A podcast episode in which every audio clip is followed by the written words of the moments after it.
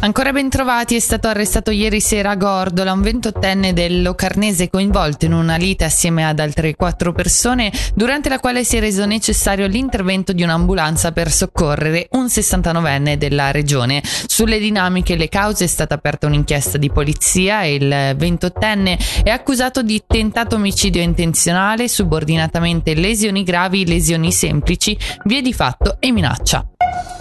Poco meno di 1500 persone residenti in Ticino lo scorso anno hanno ricevuto aiuti e sussidi dall'Associazione Benefica Soccorso d'Inverno. 928 adulti e 570 bambini sono stati sostenuti con più di 900.000 franchi attraverso l'associazione che negli scorsi giorni ha lanciato la colletta Stella raccolta fondi da destinare alle persone bisognose.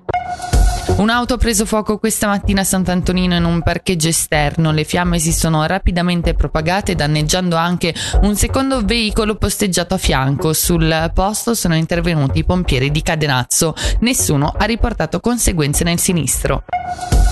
Si è conclusa la quarta edizione di Sconfinare Festival, la manifestazione culturale di quattro giorni della città di Bellinzona che quest'anno ha registrato un più 18% sul numero di presenze. Ora le previsioni del tempo, oggi sul Ticino centrale meridionale nuvolosità estesa con possibili piogge a basse quote, temperatura massima a 17 gradi.